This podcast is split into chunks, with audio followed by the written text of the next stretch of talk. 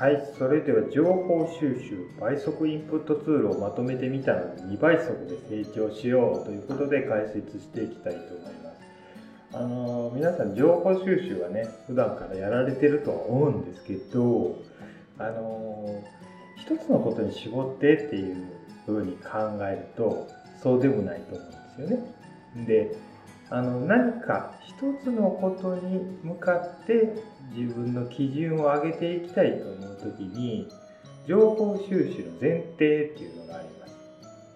うん、で日々のねあの毎日あの1日単位でもいいんでちょっと振り返ってみてもらうと分かるんですけどあっちふらふらこっちふらふらってかなりやってると思って思思いますよね。うん、でそれなんですよね。一つのことに集中しないといけないっていうのがまず前提にあるんですけどここ書いてないですけどね。であの続けないと成長しないんですよねこれまた。うん人間ってあの変化をね変化とか刺激をすごく求める動物なんでね、うん、動物の中でもやっぱり頂点にいる以上ね頭とか脳がね発達してるから刺激がいるんですよ。うん、で面白くないと、うん、続かないっていうのはね正直あるんですよ。僕もそうでした。うん、そうでしたっていうか今これ教えていることもいまだに面白いんだよね。深く深く掘っていってるんですけどね、うん、そう。面白いって思えないと継続っていうのはできないんですよ。やっぱり刺激を求めてるからね。いろんな正論が飛び交ってますけどね世の中、うん、現実はやっぱりね本能っていうのがあるんでね。そうそれに従って生きていくっていうことが結構大事になってきます。でどうすりゃいいんかって言ったら、まず前提情報収集のハードルをね下げてあげるっていうことが一番大事になってきます。だから基準を上げ上げてあの高い目標を設定するのはいいんだけどそこに行く過程のハードルはあの階段を上っていくように設定しておかないといきなり1から100を目指すなんかっていうことはね誰しも難しいんですよ。ね、で例えばねこれランニングよくある例えではあるんですけどこれランニング行く時に玄関開けて出るだけにしておくかどうかっていうのは全然変わってくるんですよ。ね。で、履く靴が決まってる。着る服も決まってるっていうね。うん、そういう状態にあるとスタートいきますよね。うん、で、作業とか行動に準備をね、必要としない状態を作っとくっていうのがね、これ一つのハードル下げなんですよね。うん、で、考えずにフローで動けるようにしておきましょうっていうことなんですよ。うん、で、いちいちそこういうところでね、あの止まってるとそこでエネルギーをすでにね、あの取られてってるんです奪われてってるいうことなんですよね。うん、もうこれ一つ決めてるんだったらこれやるってそこにすぐ行けるようにする。僕らがあの朝起きて5秒で机に座りますからね、うん、とりあえず座る。うん、そこを起点にいろんなことを始めるっていうことになってます。うんはい。っていうことですね。で、今度もう一つ大事なのは、インプットとアウトプットっていうことがあります。これはもう、これも本能なんですよ。要するに脳みその中の状態をちゃんと把握してあげて、その本能に従ってやりましょうっていうことなんですよ。うん、で、刺激もあの適度に与えてあげないといけないからっていうね。で、学ぶ、覚えるときは必ずメモを取る。これね、あの覚えるためっていうのもあるんですけどこれ習慣にしておかないと人間ってね忘れん坊なんでね怠け者で忘れん坊ですよね本能本能ですから、うん、だからメモを取るんですよ。これあのー、紙である必要性はないです。はい。で紙である必要もうあのデジタルの世界社会なんでね。デジタルのアプリなんかをいろいろ使ってあげることがあの大事になってくると。で、コミュニケーションでもですね、話を聞くときに、これ、メモ取ってるかどうかって、あの、人バラバラですけどね、僕今まで出会ってた人で、あの、振り返ってみるとね、やっぱメモ取ってる人って成長してますからね、すっごい。うん、自分の脳をね、過信してないんですよ。自分の弱さを知ってるっていうことなんですね。うん、自分の本能の、本能を知ってて、さらに弱さを知ってるっていうね。で、脳みそってこれ3日後にね、忘れてるんですよ。で、7割ぐらいはね、頭に入ってないです。これ、もうこれ研究結果でも出てるんでね、これ、あのー、原理原則みたいなもんですよ。うん。で、それを分かった上でやっていかんといかんよっていうことなんですよ。はい。で、インプット、アウトプットの話は別の動画でも話してて、ここちょっと割愛しますけどね。で、何を使えばいいんかっていうね、そういうことも大事になってきますよっていうことですね。で、これ、ソフトとハードとあって、まずソフトいきますね。うん。で、これもあの誰もアクセスできますけど、Google Chrome ですよね。で、これ拡張機能っていうのがありますと。うん。で、インプットしようと思ったら、あの通常のソフトでね、聞いてたら、時間がいくらあっても足りないんですよ。うん。で、これ、ビデオスピードコントローラーっていうのがあるんですけどね、これを、あのー、追加すると、まあ、動画のね、再生スピード3倍以上にね、できますよっていうことです。で、YouTube なんかに、あのー、ありますよね、速度の変えるところ、設定のところにね。うん、で、これこれ D と S のボタンでできますねっていうことなんですよ。で、これもオールマイティなんでね、あの開いてるもの、もう Chrome で開いてるものなら全部対応しますから、あの D と S を押せば速度変わるよっていうことですよ。こういう機能をね、使ってあげて、あのいちいちにマウスであの YouTube の、設定のところを開いてたら、それもそれ時間もったいないんですよ。うん。ね、他の作業あのしてて画面で切り替えれば、あのこれね、D と S を押せば変えれるんでね、S を押せば。まあ3倍速っていうのね、やったことありますけどね、これはちょっと聞けないですわ。さすがに2.5倍ぐらいです。僕はあの2倍が通常ですけどね、うん、まああのたのしっかり楽しみたい時は通常ソフト、娯楽なんかはね、なんでそういうことしますけど、あの動画のね、あのおしゃべりっていうのは、まあっていうのがあるんですよ。人間の会話にもまあってありますよね。だからそのまあをすとすために2倍速で聞くっていうことなんですよ。うん、そういう意味合いもあります。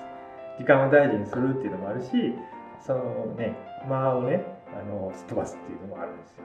はい、で、まあ、そうすることで脳みそはねすごい刺激的になるんですよ。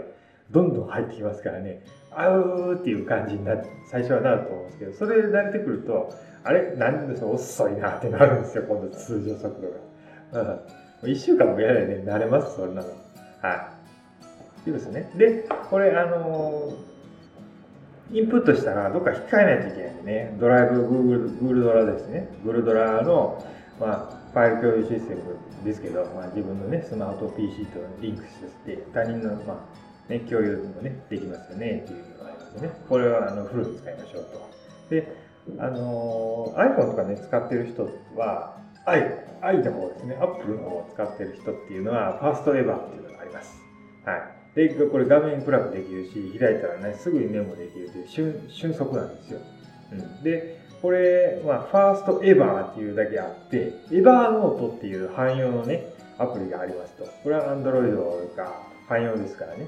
うん。Android はエバーノートこれ、あのー、iPhone とか iPad とか、そっち系じゃないと使えないアプリなんですけどね。で、使えない人は、Android の人はエヴァノートを使いましょうということになります。で、これはまあ、有料で300、今370円なんですけどね。うん、こういうので瞬時に開くと。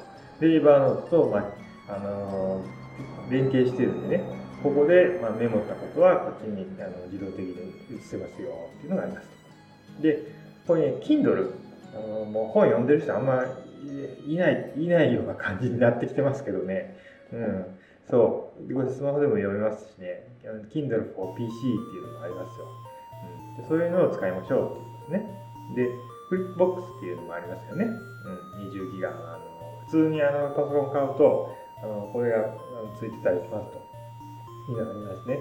はい。で、今度はハードですね。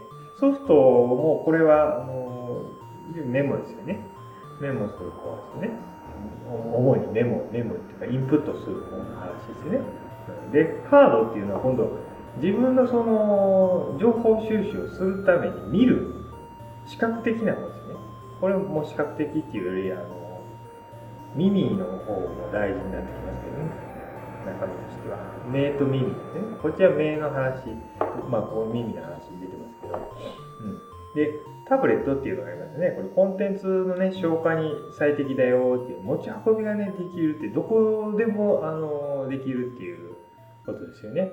うん、利用量もでかいよっていうので、僕なんかはね、これ音声教材とかね、動画コンテンツなんかを全部ここに放り込んでますと。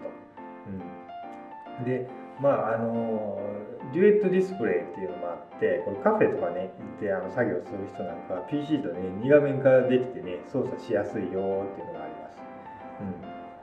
うん、で、ね、僕らの自宅をモニター3つなんでね、トリプルモニターか、これちょっとまあ、あのベッドのね、設定がいるんですけど、あのすぐね、パッとあのいっぱい出してきて、すぐ見れるっていう状態にしておかないと、そういうね、ちっちゃなちっちゃな時間の積み上げっていうのが、あの時間的にもあの損してるし、あのモチベーションっていうかね、気分ですよね、自分の。あーとか言っていちいち、あのフラストレーションがたまるのが嫌なんで、そういうことで3つ作ってるんですよね、僕なんかは。で、これ Kindle Paper White っていうのもありますよ。これ強制的にね、あのこれ、これだけなんでね、強制的に読書タイムに入れますって。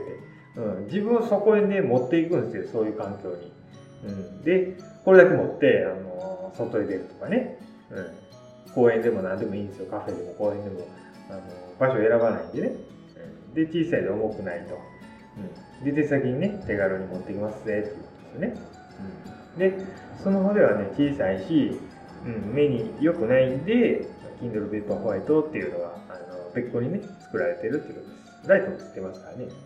うん、で、これね、あのインプット一番、あのこの中で大事っていうのは、ワイヤレスイヤホンですね。もうこれ、これがね、ないと、あのー、ちょっと辛い。辛いっていうか、情報収集が人より遅れてるっていう、それ、そういう状態になるんですね。で、これなんでワイヤレスイヤホンをそこまで入れるのかって言って、邪魔にならないのもあるんだけど、なんかの無意識のあの作業をしている時にも全然聴けるっていうことなんですよね。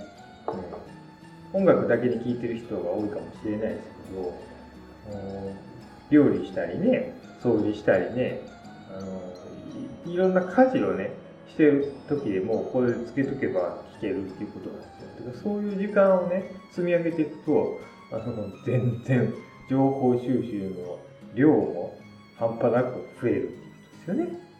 うん、そういうね、細かいところの、あのー、なんだろうね、気遣い、自分に対する気遣いがね、できるかどうかっていうことで、全然あの変わってきますよってことなんで。まあ、あの、そういう装備をね、武器をね、ちゃんと用意し、最低限の武器を用意してあげて、で、ソフト的にはまあこういうものを、あの、時間をね、短縮することを意識すれば、どんどんどんどん成長していきますよっていうことですね。まあ、これはあの僕が使ってるやつですけど、ね、まあ、他にもたくさんあるんですけどね、うん、最低ラインはこれ必要だよっていうことをね、今回お話ししました。はい。2倍速どころかね、もう5倍速とか10倍速とかそういう感じであのどんどんできるようになってくるんで、まずはね、ここからあのやっていくっていうことが大切になってきますよっていうことです。で、これをね、続けるっていうことがね、大事になってきます。